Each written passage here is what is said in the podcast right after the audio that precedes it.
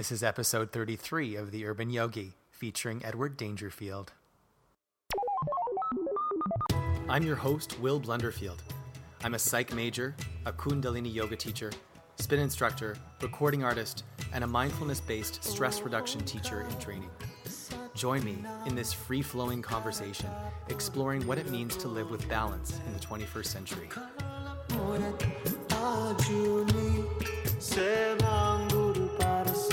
Edward Dangerfield is trained in nervous system health, Chinese massage and pressure points, breathwork, nerve flossing, qigong, biofield energy healing, yoga, and meditation.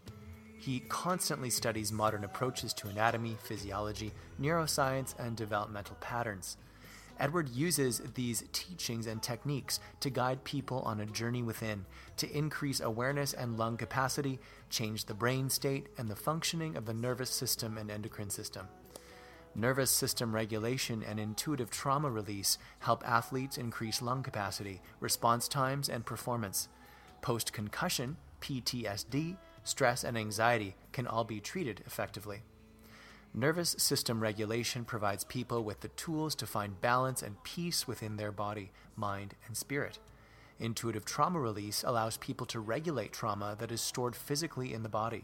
Subtle movement, voice, and touch guide people on a journey within, releasing trapped emotions and energy to find a deeper sense of inner peace. I hope you enjoy my interview with Mr. Edward Dangerfield.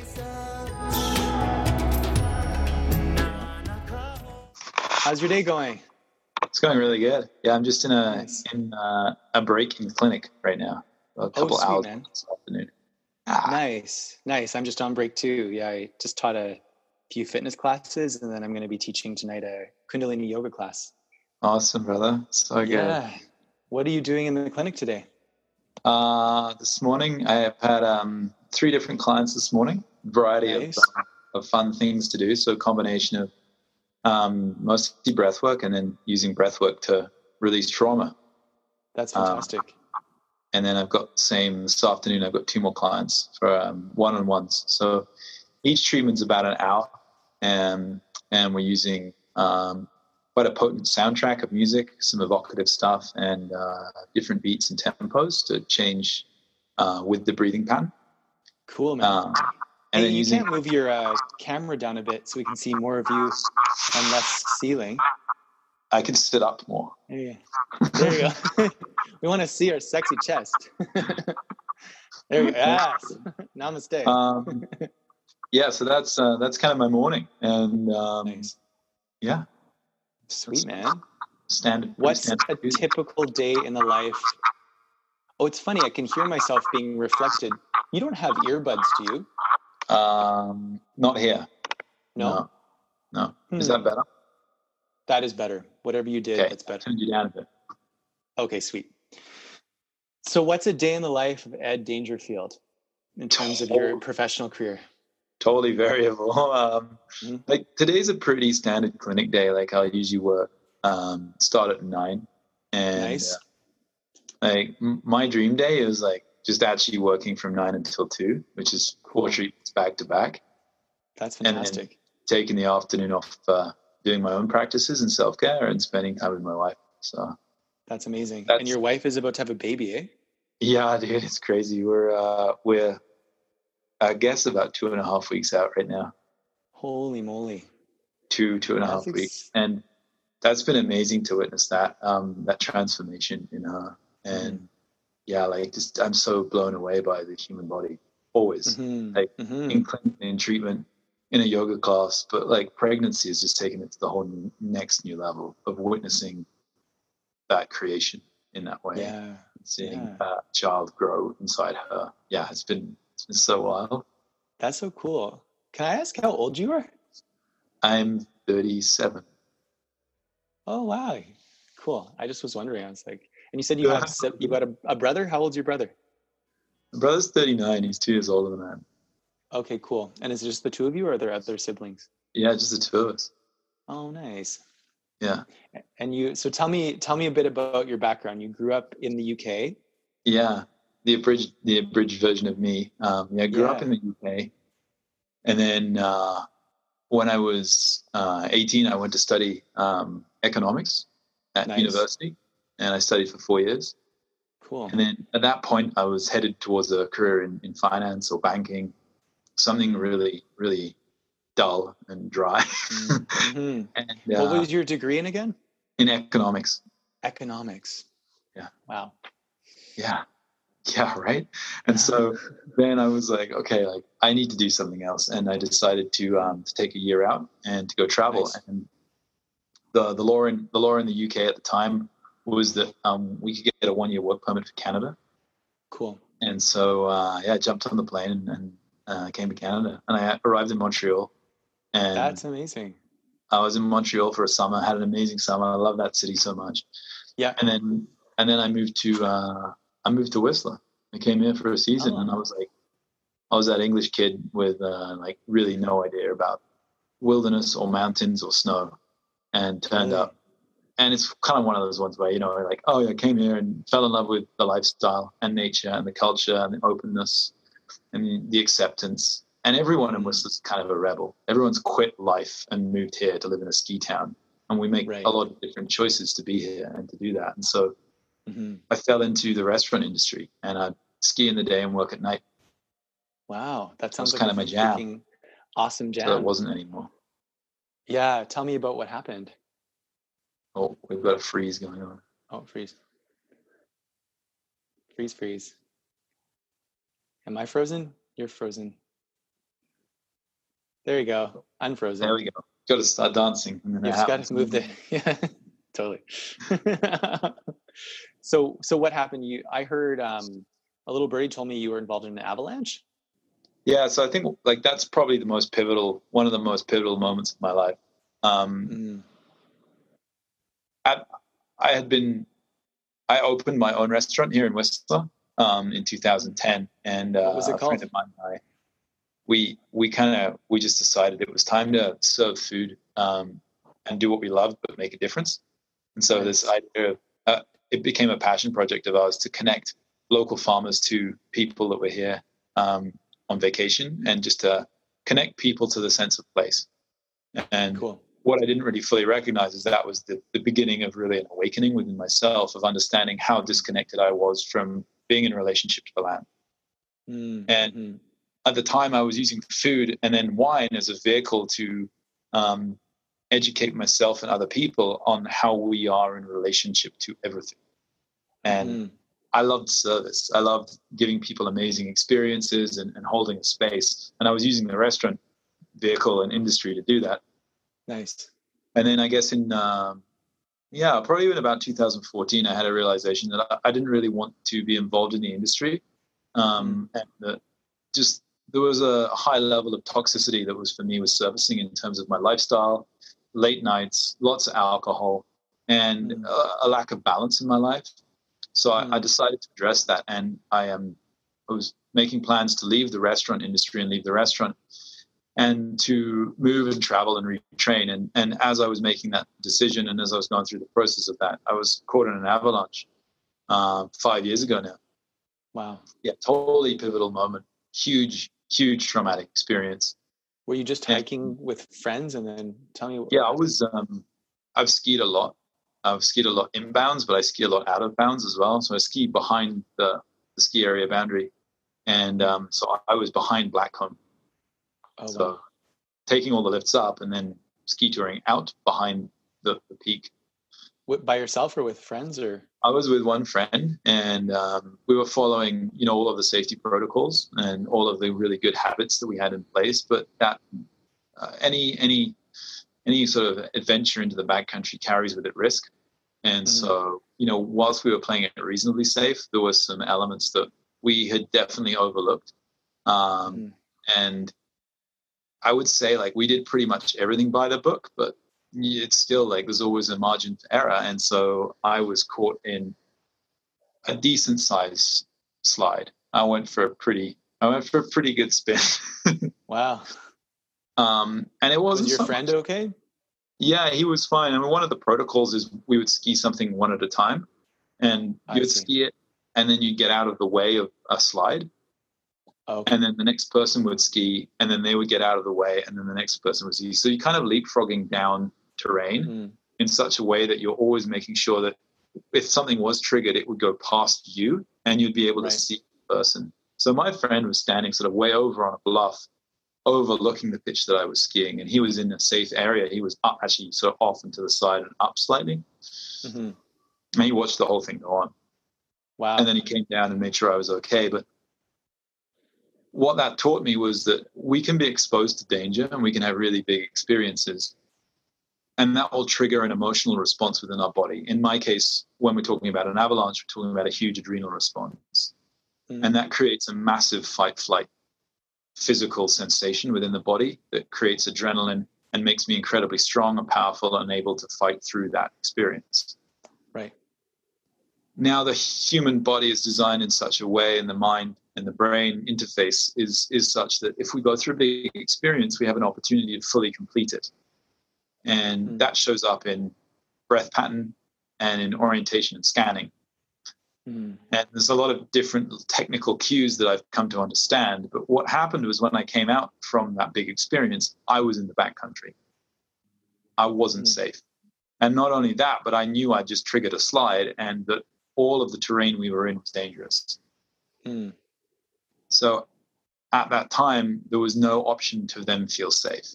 What I had to do was get back inbounds mm-hmm. and get safe. Mm-hmm. And so how that looked was um, I then had to collect all of my gear and find everything that I could to be able to hike out and then get back inbounds. And then when I got home, home is that opportunity to feel safe again. And I could have laid down and grounded and calmed and allowed my body to process out the rest of that adrenaline response. Mm-hmm. And then I would have been able to fully complete my trauma cycle. But I didn't do that. And instead, what happened was adrenaline started running in the background. So I always felt like I was still in an avalanche. And that leads to high levels of anxiety, which will, with time, lead to adrenal fatigue and eventually depression. Depression. Mm. So, what I've come to understand is big physical responses that are cued by the nervous system into the endocrine system to create blood chemistry to respond to that physical response. If we fully complete the trauma cycle, we carry on with life and it doesn't affect us. And if we don't fully complete the trauma cycle, it's going to be devastating. And in my case, it was. Two weeks later, I recognized that I was in not such a great place. And I've done some really profound work with the Feldenkrais method and with mm. Irene Lyon. And Irene's a really powerful nervous system healer. Um, what was the second modality?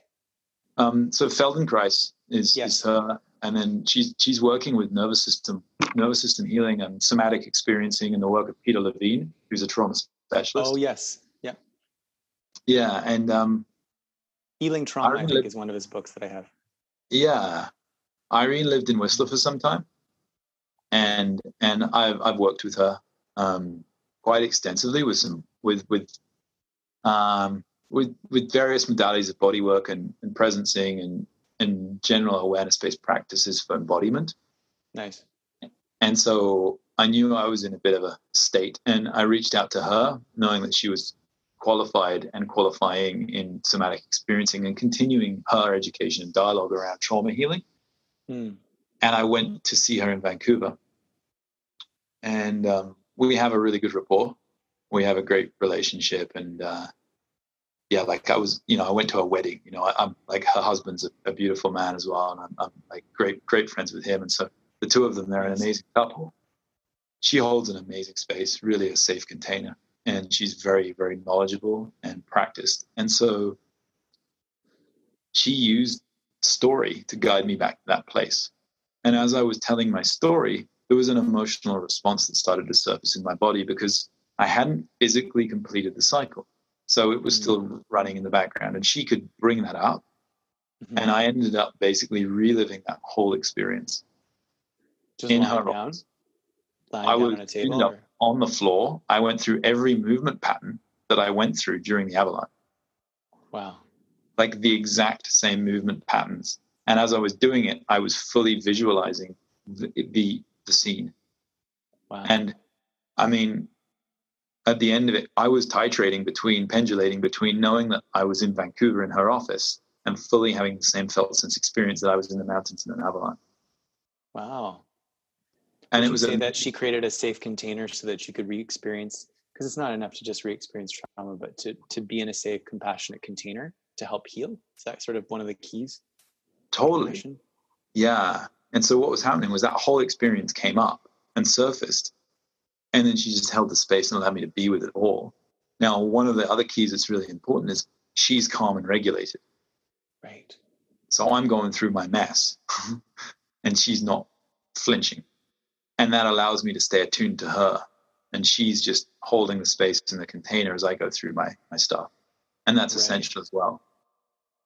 And, essential.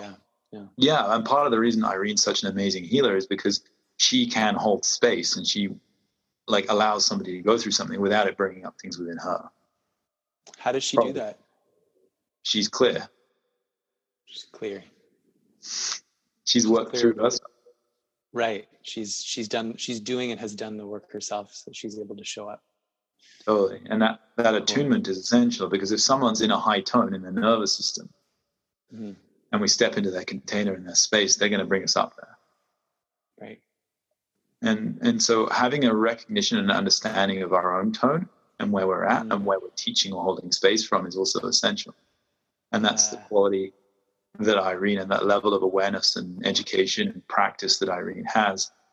So five years ago, that was a fundamental turning point because it made me realize the power of, of what she does. Mhm. It also opened up the rabbit hole, which is that realization though, where I'm like, okay, so if I've got unprocessed emotion from an avalanche in me, what else is there? Mhm. and then we start the journey and that's Mhm. five years ago and i would say you know the next year and a half was what some would call dark night of the soul Mm. and that's that that delving into the depths and delving into all of those shadow spaces and pieces of me that had never fully had a chance to be seen or heard or completed be it from Mhm. childhood experiences or breakups or you know business deals gone sideways whatever it might be anytime that i hadn't fully allowed that to get complete it was stored It's- within me and in your That's the It- every every once in a while there's a bit of a beep uh buzzing thing that happens. I don't know what that is, but it's like meh, meh.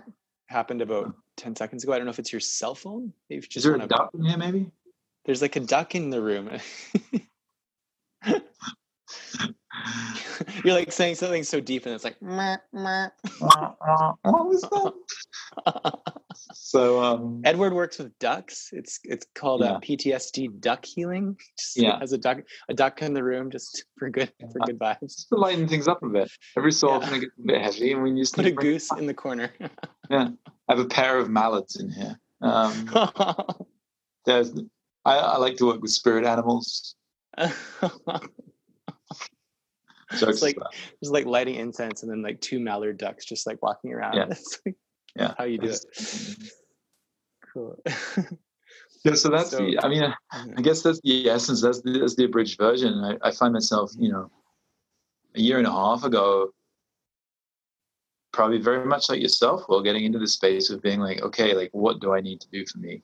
And as I continued to do that, it started to build a skill set where I was like, well, I know this helps me because I live it, and I'm sure it's going to help other people.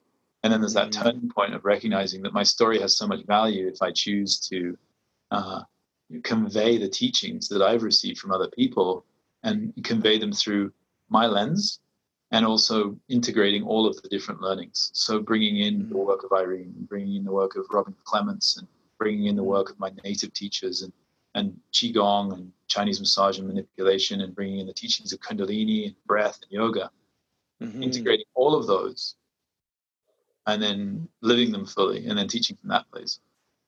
Yeah, I love that. It's like um you you teach one teacher uh, told me teach what you need. Because then it's got more meaning and there's more passion when you're teaching it if you're just teaching what you need. Totally, bro. And, and I think, yeah, teaching from that that place of experience, you know, having Mhm. lived it and continuing to live it, um, Mm-hmm. continuing to delve into those places of unprocessed emotion, and and find them and and be with them fully so that they can complete. You got to feel it to heal it. Yeah, totally, totally. Um, yeah, tell me about um, the root chakra. What what um, role does the root chakra play in in in healing and in balance? Mm. It's um my own personal experience was a total disconnection from being able to fully breathe down through into that space. Um, so clinically, right in front of the tailbone, there's a small collection of cells called the coccygeal body, mm. and it's a body right now, and it may turn into being called a gland in the future. Um, glands are, are, tested and recognized as changing blood chemistry, and um, I like to just honor the work of Bonnie Bainbridge Cohen and Body Mind Centering. Um, she's an amazing lady who has tracked through her own body with her own senses and found various different places in her body that create different sensations when she brings her awareness into them. Mm. And through that, she's been able to map out various glands and bodies before Western science has fully recognized what they are or what they do. Cool. She has now said, This is existing. I can feel it when I feel into it, this is what it does. And Western mm. science has then gone and said, okay, well, let's examine that, found it, and then tested it and found that it does exactly that. So huh. she's pioneered the discovery of various bodies. The thoraco body right in under the ribs kind of sits right here. And, and that changes the rhythm of our breathing, which is one of the most important places to hold. But in terms of coming back to the root chakra, right in front of the the tailbone is the coccygeal body. And it's described as creating a felt sense of being grounded. Would that be between the anus and the tailbone? Yeah, it's kind of it's kind of behind like yeah, yeah, exactly. Yeah. Um so there's that space there and then there's also, you know, between the anus and the genitals is the perineum as well. Mm-hmm. And slightly up from that, we've got the pelvic floor. And when it comes to like, really, I've focused on breathing, and that's really my my kind of jam is is breathing, be it through movement or breath work, um, or just looking at a resting breath pattern. I like to diagnose people's breath patterns and show how that's changing their gland function. Mm. What we consistently notice is that as a culture, we have an inability to breathe through down into our roots. And that sounds funny. I had a conversation with a Western doctor, and they were like, So, what do you mean, like breathe into your stomach? Your lungs are up here. So we had to get into anatomy that whilst the lungs are up here, the diaphragm that's just kind of right below the rib cage. Uh-huh. When that muscle moves, we can breathe down through the organ space. Hmm. Now we have three diaphragms. We have the pelvic floor, the diaphragm of the ribs, and the diaphragm in the throat. Hmm. And these three diaphragms are actually controlling the breathing. And if there's holding or tension in any one of those, it's going to change our breath pattern. Mm. So when we're looking specifically at the root, we're focusing on the pelvic floor. Mm. And there hmm. can be holding and tension in the pelvic floor. That's going to change the quality of sensation we have down into the coccygeal body and through that whole space, including our sex organs. Mm. And so, you know, sex organs in first or second chakra, depending on where you're aligned, what you believe in. But that whole area of the pelvis creates a felt sense of groundedness and changes our blood chemistry. And as mm. it's hmm. changing blood chemistry, it's changing how our brain is functioning. Tell me how it changes blood chemistry. Is it like the um, the, the prostate and the testicles in males release a certain hormones? Totally. Yeah, and so the same with the coccygeal body in either gender. Like every human has the coccygeal body sitting right in front of the tailbone, and that's going to create a different felt sense and different blood chemicals. When it comes to you know all of the glands that are in that space, if there's holding or tension, they're not going to be functioning in the same way as if there was a pulsation. And by pulsation, I mean we take 26,000 breaths per day. If I'm not breathing through that space, there's no massage. And we all know that massage gets us moving. Mm-hmm. So when we massage something, it's going to have it's going to have friction. It's going to have cellular movement. There's an energetic quality moving through there the pure mm. physics of it.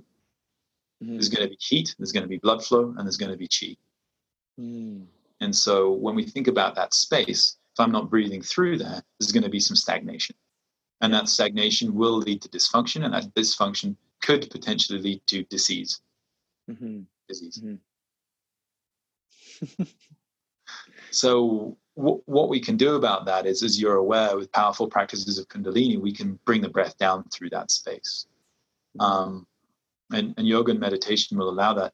For me, the most powerful way to get breath moving through there is with conscious connected breathing and with hands on facilitation. We can bring the breath down through the hip spaces. And then we've been experimenting with my teacher Robin Clements. We've been we've been trying various different techniques on our highest levels of training for breathwave.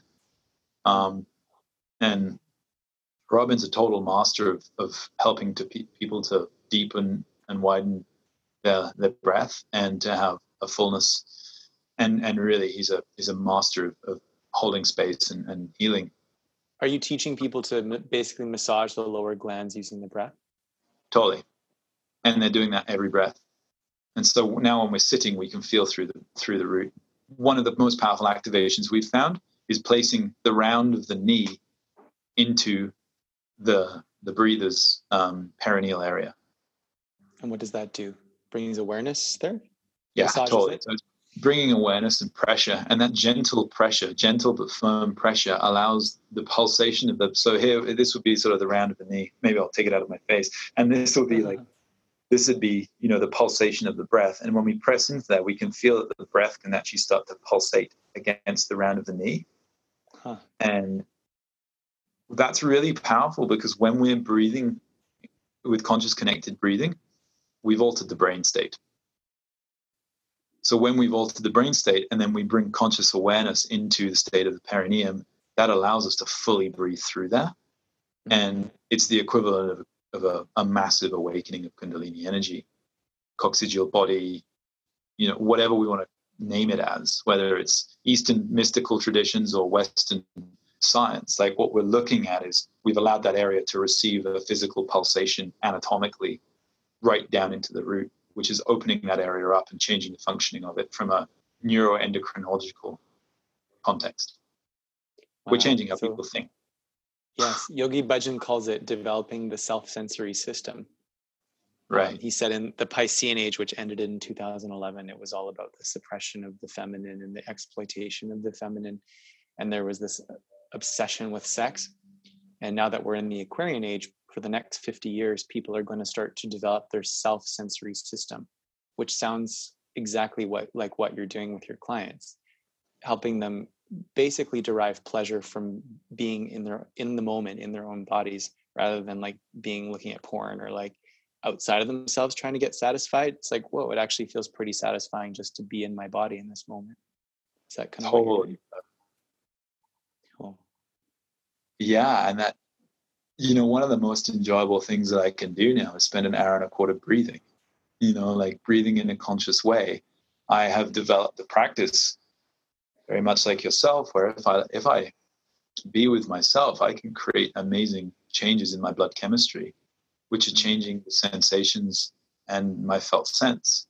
Mm-hmm. And I've experimented with various different substances um, through traditional healing methods, and I've found that the breath is the most powerful. Mm. That's cool. So that's a fun Friday night. That's a great. What do yogis do on Friday nights? Well, we we breathe. Basically, I stay home and breathe. I just breathe. Sometimes um, I fly. Usually, I just breathe. Um,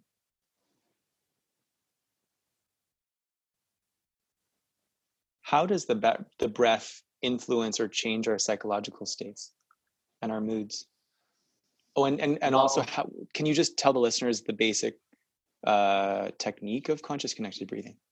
Yeah, for sure. The, the technique's actually, in, in, its explanation, is incredibly simple. So simple, in fact, people are like, what's this going to do? And then what it does is quite unfathomable. So hmm. the technique is to lie down, open the mouth, and breathe with a relaxed and open mouth, breathing in and out through the mouth. We connect the breath. So the inhale meets the exhale without a pause. And this, mm. the breath starts to cycle in this way. And this is present in a lot of Tantra teachings, and it's Mm. suggested in a lot of Tantra teachings, we then just drop the exhale out the mouth. So the inhale is full with effort, and the exhale is a surrender, a letting go. Those are the three steps relaxed body, relaxed mouth. Inhale meets the exhale, exhale falls away.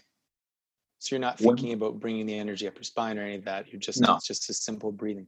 Totally. It's just you the, the one pointed focus remains on cycling the breath.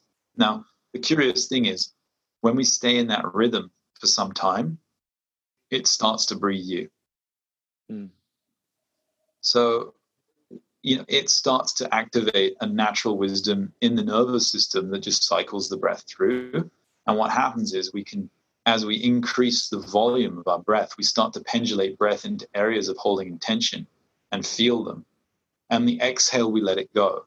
So we're using the breath as an opportunity to pendulate into areas of holding or discomfort and then to fully release them. And Cool. what we're doing is it's almost like the visualization is like a jellyfish. We're moving into these spaces and letting them go. And as we do that repeatedly, what we notice is our breath becomes fuller and deeper. Mm, mm. So that's the essence of the technique. And then there's just so much more to it than that because every time we've had a chemical response to a stimulus that hasn't been completed, the work of Candace Pert is that we would store it in neuropeptides.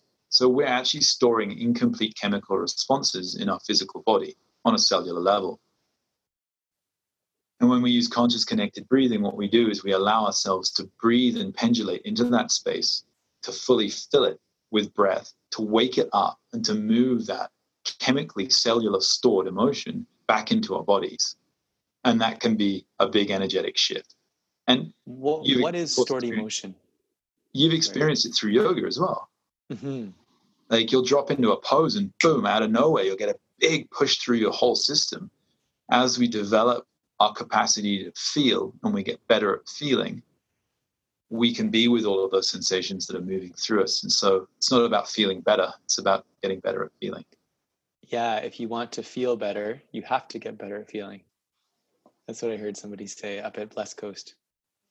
Totally, brother. And so the essence of that then is like, okay, what's that happening? What's what's going on with me neurologically? Well, you've touched on the root chakra, but as we move through the endocrine system, as I'll clinically Western call it, it's like as we move through all of our gland systems, each of our glands is responsible for amazing different blood chemistry. Mm. And the blood chemistry that our bodies produce changes brain function. Now, obviously, the brain is being nourished by oxygen rich blood all the time. And that blood is continuously flowing through it. And it's like, if we change the blood that flows through the brain, we change how it functions. And if our endocrine system is changing our blood chemistry by the minute, it's changing brain function. Right. So if we change how the breath moves in our body, then we start to change our endocrine system functioning, which is changing the gland function. It's changing our blood chemistry. If our blood chemistry changes, that starts to change the fuel that our brain is using. And that starts Mhm. to change which areas of the brain are active or not active. And then that's changing our thinking. So the essence of this is how we breathe is how we think. Wow, that's so beautiful. If Uh. you were to simplify it, would it be like you could teach yourself to breathe more deeply or more focused into different parts of your body to stimulate different glands to secrete certain hormones and, and chemicals into your bloodstream, which would give you a certain neurological effect and thus a certain mood? Like if you Totally. wanted to feel more um, vital and masculine and increase your testosterone, like say you're about to go into a business meeting, you could like breathe into your balls and your your um, prostate, and then you could like squeeze the energy up, or you probably wouldn't even have to squeeze it up because it'll come up to your brain naturally. So, so totally will. I mean, like it gives us an amazing tool for changing our function and our state if we need to. But what I like more about it is we don't do anything during a session. We just trust that the body will create exactly what it needs to during that time. Mhm.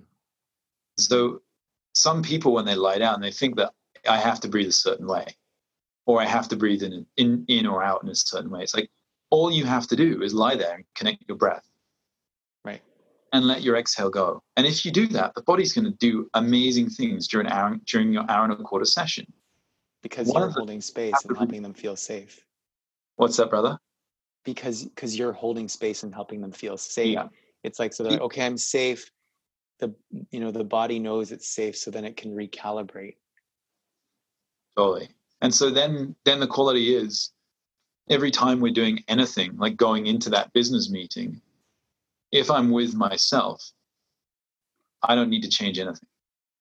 I don't need to consciously think about changing my breath or consciously think about changing the qualities that I'm going into that meeting with. I can just walk in there and feel super calm, grounded, centered, present anyway, because my breath's cycling as it needs to, and because my glands are operating as they need to, because I have a practice. Right. Right. So it's like it's almost getting out of the way of the doing. Like there's no need to do anymore. We don't have to yeah. do anything. We can just actually just breathe, and it does it anyway.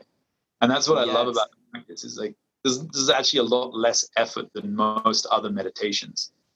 And yeah, I mean, like four years ago, if you tried to get me to do like a still meditation, it was like being locked in a room with an angry person.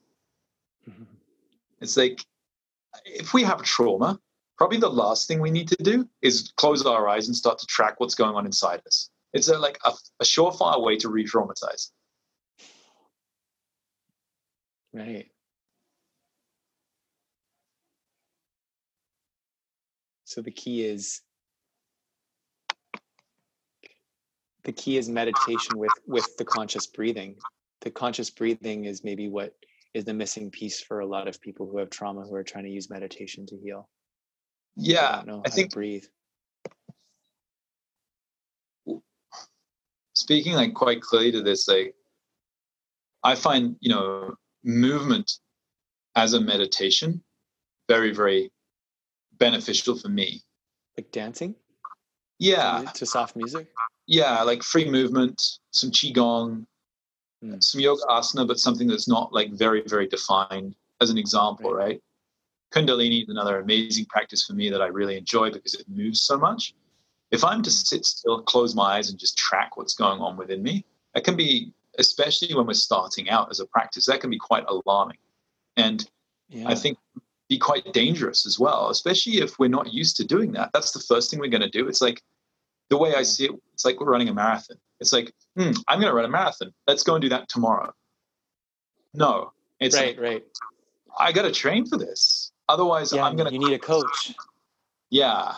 And so, and what's really amazing is those apps are at you know increasing the visibility of meditation in our into the masses. It's like it's just a robot. You know, it's nice to have an actual person helping facilitate you learning how to meditate and holding you in a safe space. Do you want to just turn my voice down a bit because it's it's uh, echoing? Gotcha. Yeah, yeah. So it's it's um, yeah. Keep going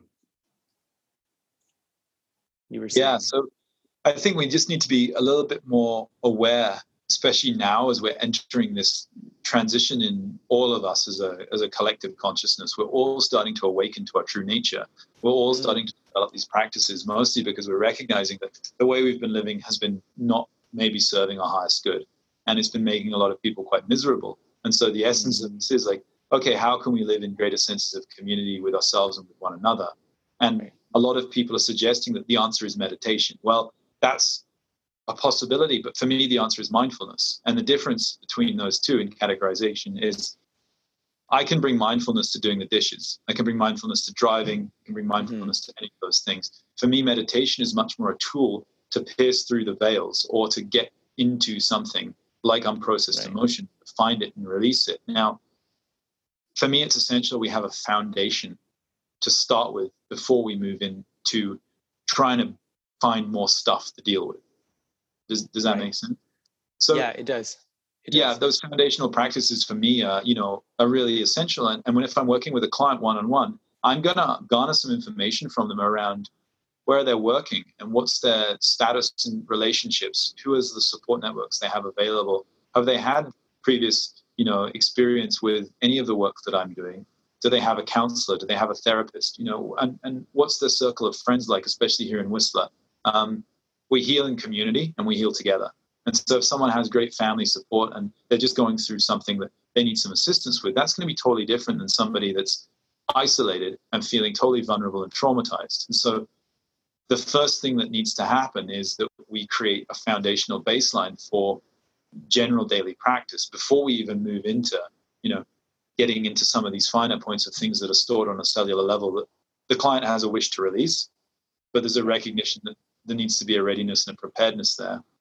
Right. Shows up really clearly in, say, ayahuasca. And without making too many parallels between conscious connected breathing and, and plant medicine, there's a preparedness that needs to be there. Right. And so it's not like I'm going to drop out of my busy day, pop down the street, do a quick ayahuasca ceremony, and then head back to work. Like there's recognition that that's a powerful medicine that's creating some fundamental change in my body. I'm going to ensure that I'm have a baseline of preparedness for that, including um, you know, my eating habits would have changed, and you know my sleep regulation would be really on point. I'd have a really good, mm. um, really good exercise regimen, and I've created enough time and space around those things such that I can fully process and integrate. And so, right, I think there's a recognition for me that even a direct and poignant meditation practice can have the same uh, effect, where it's like we need to be really aware of how powerful the body can be. Yes. And what we're stepping into. And ensure, as you said, that we have quality guidance with people that are not only trained, but also experienced. And there's a difference. Mm-hmm. totally. I was, um, I'm having Dr. Christiane Northrup on the show in a couple days, and she, I was listening to her audiobook of her new book, and she talks about this phenomenon in Buddhist Tibetan monks invariably they have higher rates of diabetes than the general population. And she and I guess the researcher who's looking into this is positing that the reason why is because uh, the Chinese have done so much, you know, raped and pillaged their temples and stuff. And these Tibetan monks are taught to not express anger and to just go right to loving kindness, to metta, and so they're never given the opportunity to really feel it to heal it. It's just like no uh. meta, metta your enemies. Send loving kindness to your enemies. Sit there. Don't feel the negative. Go right to the positive. positive. And the theory is that that constant loving kindness releases high levels of endorphins and the body's type of morphine which affects the metabolism of glucose glucose in the blood. And apparently that's the theory as to why so many monks are having diabetes. And so i just thought that was interesting to to bring up. And also they're taught to negate their bodies and to just quickly get to buddhahood so the body doesn't really matter. So they're also taught to not really take too good care of their bodies. It's not a, uh, a, a, a, focus. Yeah so interesting that raises a few things for me well and it's um it's great that we're you know moving into that area of recognition i I'm much more in the school of Tantra and the recognition that all is sacred, including anger. And if there's anger or aggression that is surfacing, it's probably because it's a, a fairly natural primal drive. It's bringing that up in some way. The quality of how I choose to express that mm. and how I express that in a healthy way and what I do with that energy is much more important to me. Now, to convert anger into loving kindness is not available to me in my practice. Mm. Um, me neither. maybe probably one day, but for me, anger is something that needs to be expressed, but I have choices as to how I express it. And right. In Kundalini Yoga, we have like um, it's called 12 minute space change. So you would do like ego eradicator for three minutes, then you yeah. do fist fists of anger, and you actually think about somebody or something you're angry about. Totally. For three and a half minutes, then you inhale and you bring it up and out the crown chakra, and then you would do like maybe a self blessing for three minutes. I bless myself. I bless myself. I am. I am. I am. I love that. And what I love about that is you're honoring the energies and you're recognizing that they need to move because when you have a big anger response, that's adrenaline that's going to start to punch through you, right? And immediately what you're doing is you're you're you're medicating essentially. You're recognizing I have this quality, I have this energy within me. Do I label it as anxiety or do I label it as anger or do I recognize immediately this thing needs to move? And in doing some movement, we're using the tools of the body, which would have been for fighting in some way, to actually release that energy that's been created and create balance and harmony again. Now that's totally different than suppression. Right. Suppression I even had a therapist once. He's like, "Oh, the Buddhist monks." He's like, because I was going through something extremely traumatic. He's like, "Oh, well, just do what the Buddhist monks do. Just sit there and just let it, you know, just sit and try to be calm and just let your body like burp and fart and gurgle." And I tried it; it didn't work for me. No, no, I'm not there yet. And that might work for someone. You know, that might, might be great for Mm-hmm. That's not for me. You know. So in your work, you would feel it to heal it, obviously. And and so if if ra- say if somebody's doing conscious connected breathing and then rage comes up, do you invite them to scream and like hit the ground or what? Yeah, exactly. Both of those things you nailed it. The first one is the expression through the throat space. And if there's mm-hmm. suppressed rage that's coming up, we'd probably notice that there's some holding through the throat space, specifically the right hand side of the throat. This would be unexpressed anger and rage would actually show up here. Um, that would have an impact on thyroid parathyroid glands in the throat. Mm-hmm. That quality and holding and the tone change on a cellular level is going to change the gland function. And that would mm-hmm. potentially lead to some weight gain as well. There's an article in 2016 that was published by a top university in Romania around hyperthyroidism and holding in the throat space.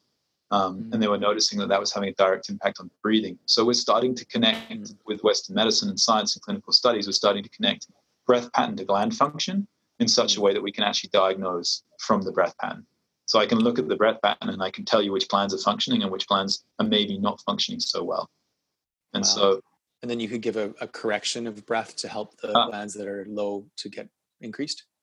Totally. So if someone has unexpressed anger and rage, I'm going to invite them to om with me. And that's going to be the first thing that I'm going to do is to invite sound through that space. And immediately there will be resistance. That person will be almost unable to make sound. Mm. And so some support in the back of the neck and holding onto the throat space so that the hands, they can just feel that support. And then another invitation to om. And if we're in a group, to get the whole group to om, then mm. you know that sound is coming through and people will start to clear their throat. They know that they can use sound whenever they need to. And that's a total rewire. That's like you're mm. safe to express yourself and you're safe to use your voice. Right. We do that in kundalini too with the chanting to like strengthen the throat chakra and encourage people to chant and also support it with their navel point. And and, and yeah, this is exactly why i've really i've loved working with you will because the practices of kundalini and conscious connected breathing are so tied together for me the, the it's almost like yang and yin. Yeah, it's so appropriate, and also even the recognition that we start out integrating into the space. We go through a big activation of exercises, and then we finish mellow again. Now that bell mm. curve is exactly the trauma cycle or response to any stimulus that a, that a mammal faces. Oh, right. So we're mirroring what we would see in the wild, what we would see in nature, and what we see in our own physiology and our own nervous systems. And you're doing it every class. Cool. That's yeah. awesome. And also I studied German new medicine and it's all about the bell curve. Like the the idea is that no illness can happen in your body without the involvement of your brain and your psyche. And that every so-called illness, the guy who discovered it was this German physician. He was a Western physician and he'd been quite healthy his whole life. And then in his late 40s, his son was shot unexpectedly by the Italian crown prince. It was this weird situation, and then died a few weeks later in the hospital. And then a few weeks or months, a few months after that, the father, this Dr. Hamer, developed a testicular teratoma in his testicle, which is basically like a, a tumor that's like kind of like a semi-unformed baby in a sense. Like it's got like teeth or like hair. It's got like different parts of the human in it, and women can get them too. So he, he started developing one and he was wondering like i've been healthy all my life. Does this have anything to do with me unexpectedly losing my offspring? And then he was an ovarian cancer specialist so he asked like all of his ovarian cancer patients have you experienced some sort of crazy unexpected loss in the last few months before you were diagnosed? And like 99% of them had. And then he started doing ct scans on their brains and he mapped out the brain and apparently because every part of the brain controls every a, a, certain part of the brain controls certain parts and organs of the body he started to like realize they all these ovarian cancer patients had this concentric ring circle this ball of energy in the exact same area that controls where they were getting the tumors in their bodies. So it's um yeah it's it's just interesting because i feel that there is this there's been this body mind split in Western medicine, and now it's starting to dissolve again. Mm-hmm. I don't know if it was because of the church and physicians at the turn of the century were like, oh, okay, we'll we'll give the mind to the church and we'll take the body, kind of thing. They don't want to piss off the church.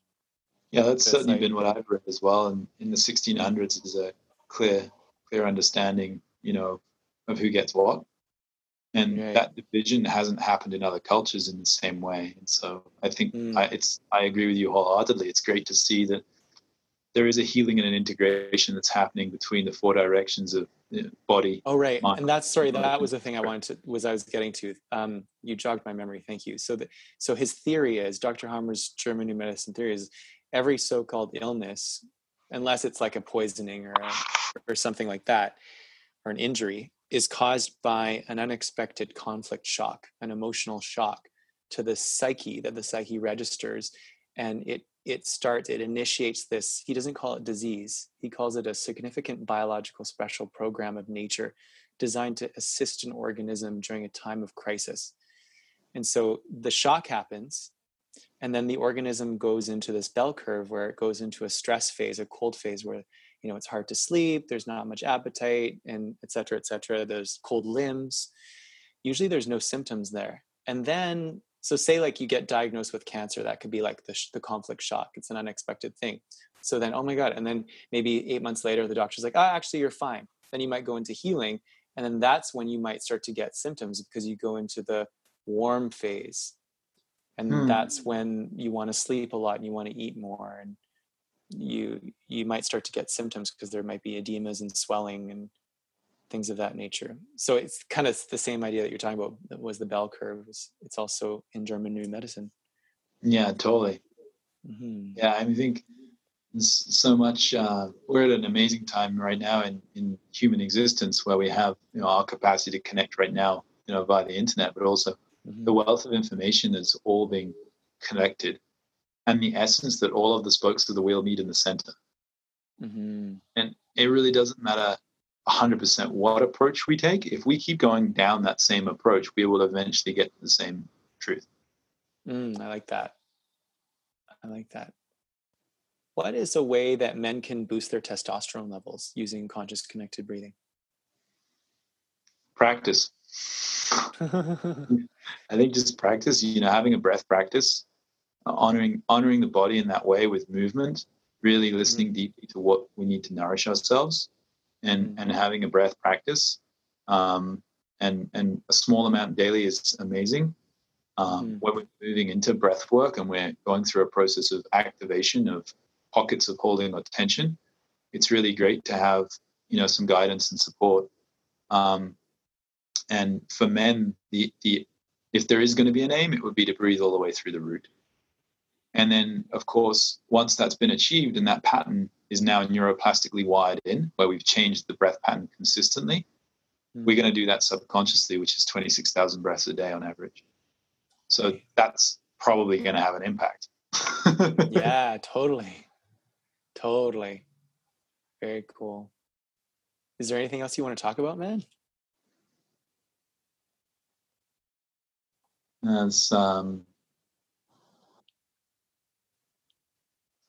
There's so much great stuff that's been mentioned. I just think also just the recognition that um, how we're living in relationship to all things is essential, and drawing on the some of the ancient wisdom traditions, just reconnecting to that, how we're nourishing ourselves and our food sources, and how that food's getting to us, and you know the the quality of our relationships and community, and with our parents and with our families, and with the people at work they all have a bearing on our health.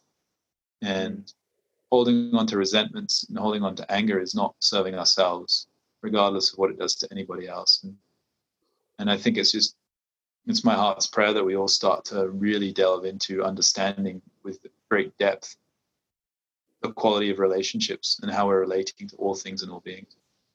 That's beautiful.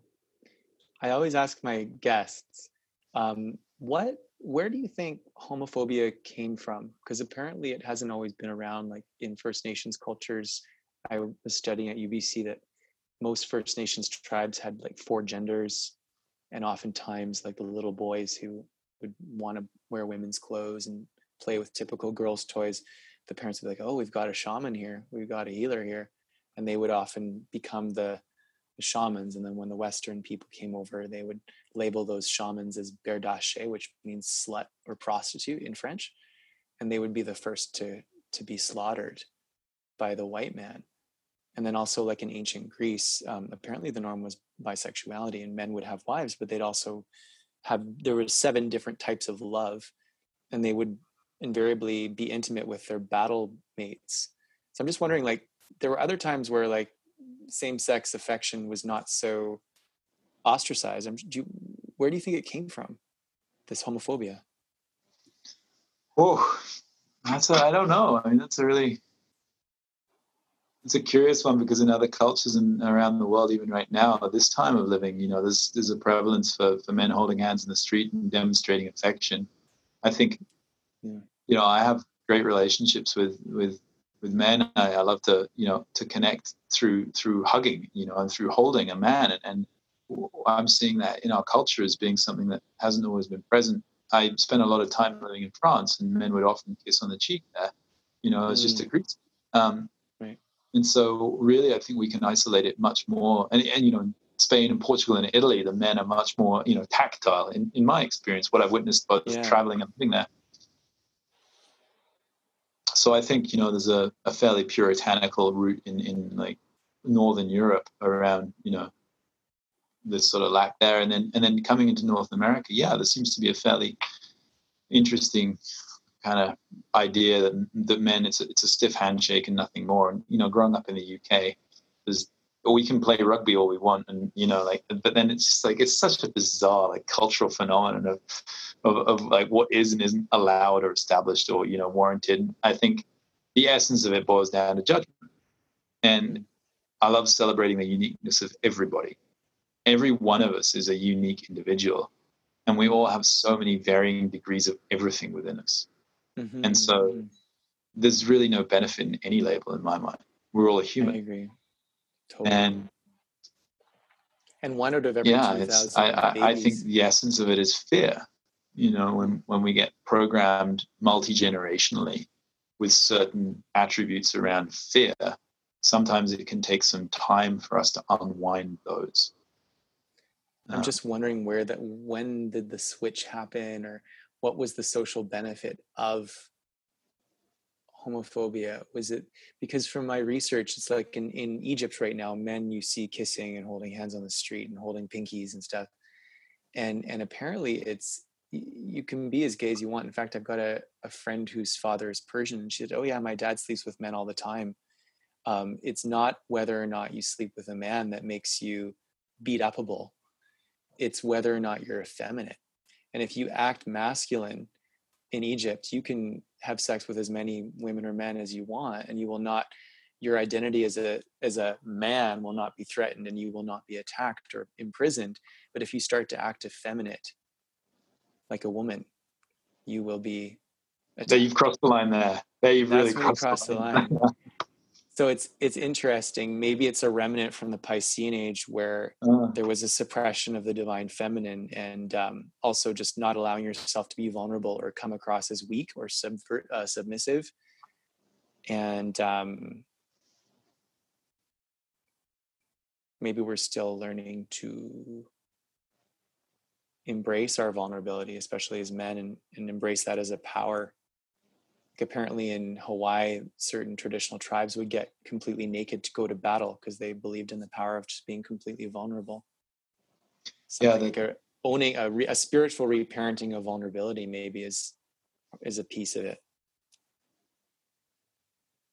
Yeah, I love that. Well, my my, my dear friend and, and teacher Robin Clements, he often talks about the fact that the stronger we get, the softer we get. Mm. Mm. And I think that's a a, a deep contemplation for for any ideology around you know femininity masculinity either of those you know alignments to any sort of label around gender is just the recognition that strength can also be with softness with vulnerability and authenticity. In fact quite often we find that those attributes are, are bundled together really well. Hmm. what's your definition of authenticity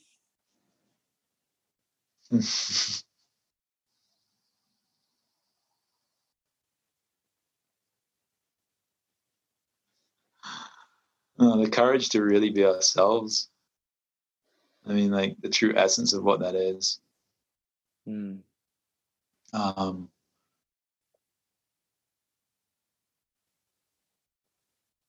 I suppose there's a an easy tendency for us to operate from a place of seeking approval from somebody else. And Mhm. seeking approval from others is a surefire way to lose track of who we really are. Mm, And I think a lot of deep inward reflection and the recognition of our own gifts, talents, and skills, and at the same time, limitations is essential for us to really understand who we are as an individual and as a being. Um, our mutual friend, uh, Dr. Nima Rahmani, he, he talks in this really enlightening way around how every human being has every single attribute. mm, So I'm generous, but I'm also stingy. And you know, and, and so there's a duality that exists in, in all of us. It's just finding out the places where that exists. You know, I, I might be very generous with my money and very, very stingy with my time. And mm. and so we're all displaying every attribute at the same time. And so part of it for me, the authenticity is the recognition that we're already a whole being and we already have all of these attributes and that we're free to express them in our own unique way and that that is okay however Right. that shows that's beautiful.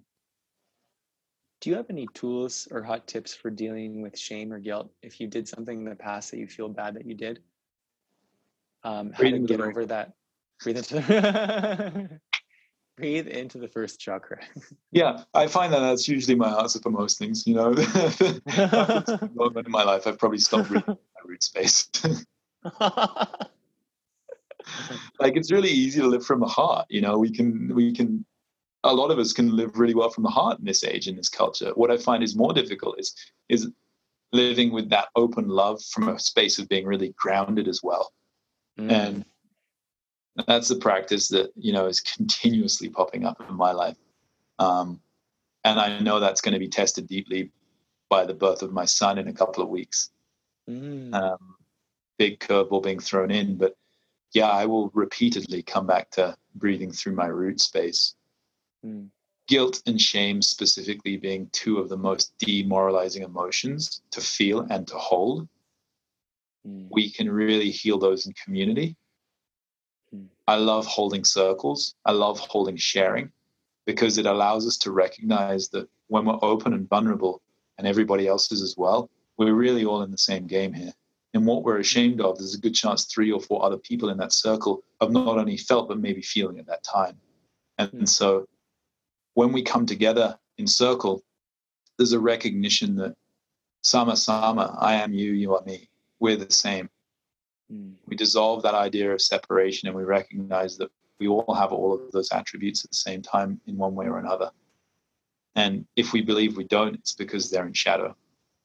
mm, And and when we recognize that we're all really the the essence of all of us is the same, that pure consciousness is the same that flows through every single cell, every single one of our 37 trillion cells, and every single human is made of the same essence. I think we dissolve that fully and we recognize that we're all in this together in so many ways. that's beautiful. Make me cry. That's you, brother. Thanks, man. Thank you for that beautiful interview, Edward. Oh, so good to talk to you, brother. Um, so much information. I'd love to. I know this is going to continue. I'll have yeah, I'll have to have you on again if you're willing. yeah. Um, where can people find you online? Um, easiest way is at orbithealing.com Nice, and also at biologyofbreath.com. sweet. So, two slightly different. Orbit Healing is my own personal clinical healing brand where my clinic time and one on ones, and I'm available for private work and ceremony. nice. And Biology of Breath is the network of breath practitioners that that is growing, and that's also training in the breathwork modalities as well that we're starting now. Um, sweet. and yeah, those are the two easiest ways to find me. Or good old Instagram, Edward Dangerfield. Edward Dangerfield on Instagram. Yeah, Beautiful. Can I ask one more question? please. Will. What um, what uh, what kind of breath technique or what could you do to help lessen headaches? Sometimes I'll get pressure headaches, Um, sometimes I'll get triggered, like if I'm thinking about something stressful or a stressful relationship. Uh. Um, I'll get like a pressure headache. Yeah. And like usually, like what I'll do is I'll just reiki myself, and I do find if I stare too much at Instagram or if I'm on any any sort of technology too much, it'll invoke a headache as well. Uh-huh. So I'll just either spend time in nature or just reiki myself and just bring my Uh-huh. awareness inwards. What would you recommend? Yeah. That's a tough one because it could be, be so many things from a causation point of view that would then require a different a different um, prescription in essence of breath or a different diagnosis. Um, Mhm. What we're really looking at most of the time is a balance between prana and apana, and so how the inhale Can and exhale are flowing. Can you tell the listeners the difference? Pra- Between- apana is outflowing energy and prana is in inward. Yeah, so the in breath and the out breath. And if we modify those in any way, we're going to create a different balance in our bloodstream and we're going to change our endocrine system. So there's a real Prana is inhale Ah, so and apana prana is exhale. building and apana would be lowering. So if you modified your your inhale to exhale ratio, you'd probably find there would be a profound difference in the pressure in your head. My immediate thought would be to increase the duration of your exhale Mm, and that would start to lower your energy from that headspace down. cool. Um, also in Kundalini, we're taught to focus a lot of the third eye, and sometimes if you do that too much, it'll invoke a, a pressure headache. So lately, I've been practicing when I'm doing like, like oh, I'll focus. I'll do a kriya for like the the uh, second chakra, and I'll focus energetically, just you know, at the base of the lingam, and I find that lessens the headache. Just bringing focus to different parts instead of always just at the pituitary. totally. I think, you know, as we delve into this work more and more, there's a recognition that every single emotion has a specific breath pattern. Hmm. And as we start to watch breath patterns more and more, we can start to become aware of how an emotional quality is tied to a specific breath pattern. hmm We can also then create a breath pattern to create the same emotion. Wow. So if I'm guiding a client and they've got a lot of unexpressed anger, I can create an anger breath pattern within them through guidance, and that will release anger because we're mimicking. And so the same is true of if you notice when that headache is coming on, become aware of how you've been breathing, you'll know that that's actually triggering your headache. So before even finding the remedy to that situation, you can be like, oh, it always comes on when I'm sitting at the computer and I'm breathing in this way. Okay, well, you've just found out the third eye activation breath pattern for yourself. Right. Well, I'm just lengthening my exhale right now, and I'm feeling relief. Totally. And alternate nostril breathing and any of the amazing tantric practices that you have in your in your toolbox are going to be really beneficial. Explorations, you know, try some retention. Breathe in for eight, hold for four, exhale for four, hold for four. Mm. Play around with it. And in you know, in three or four minutes you'll have an understanding. Is this is this deepening the situation or is it allowing it to soften? And with any sort of headache like that, swapping around your attentions and your inhale to exhale, yeah, that's there's your practice, right? And then again, this is such a beautiful opportunity to to deepen your knowledge of yourself. And that's Mhm. part of this amazing human experience is to continually deepening our knowledge of ourselves. Nice. Sweet. Thank you. Awesome, brother. So welcome. I'm gonna. Can I? I want to keep you on. I'm gonna turn out because I want to ask you a question off air. But uh, I want to thank listeners for tuning in to the Urban Yogi Show, and you can get this on iTunes if you go to there. If you go to uh, iTunes.com and just type in either my name, Will Blunderfield, or the Urban Yogi. And uh, I just want to thank Edward again for your time and your expertise and your wisdom. well, thanks so much. Thanks for having me on. And so great to see you and to speak to you as always. Cheers, man. You too. Thanks, brother. Satnam.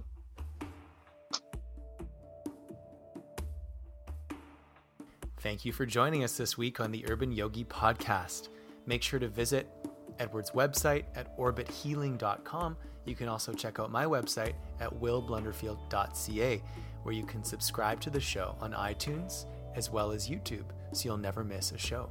My YouTube feed is youtube.com slash willblundie, W-I-L-L B-L-U-N-D-I-E, where you can see a live recording of Edward and I chatting. While you're at it, If you found value in this show, we'd appreciate a rating on iTunes, or if you'd simply tell a friend about the show, that would help us out too. If you like this show, you might want to check out my CD at itunes.com slash Will Blunderfield. I'm available for private yoga and voice coaching at willblunderfield.ca. Have a beautiful week.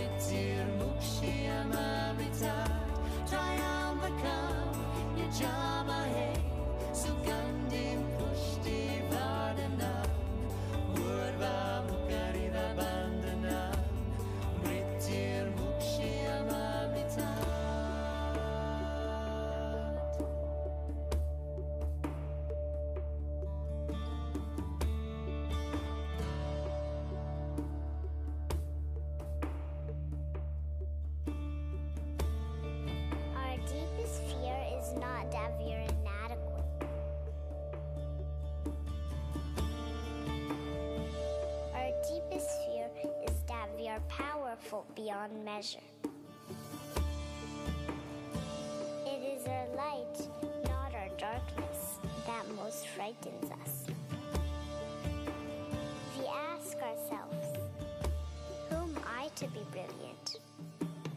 gorgeous, talented, fabulous.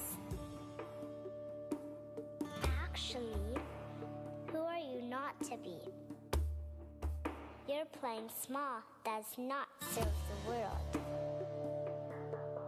There's nothing enlightened about shrinking so that other people won't feel insecure around you. We are all meant to shine as children do. We are born to make manifest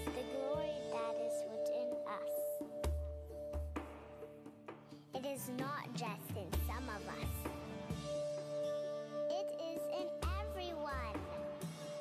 And as we let our own light shine, we unconsciously give other people permission to do the same. As we are liberated from our own fear, our presence automatically liberates others. May the shine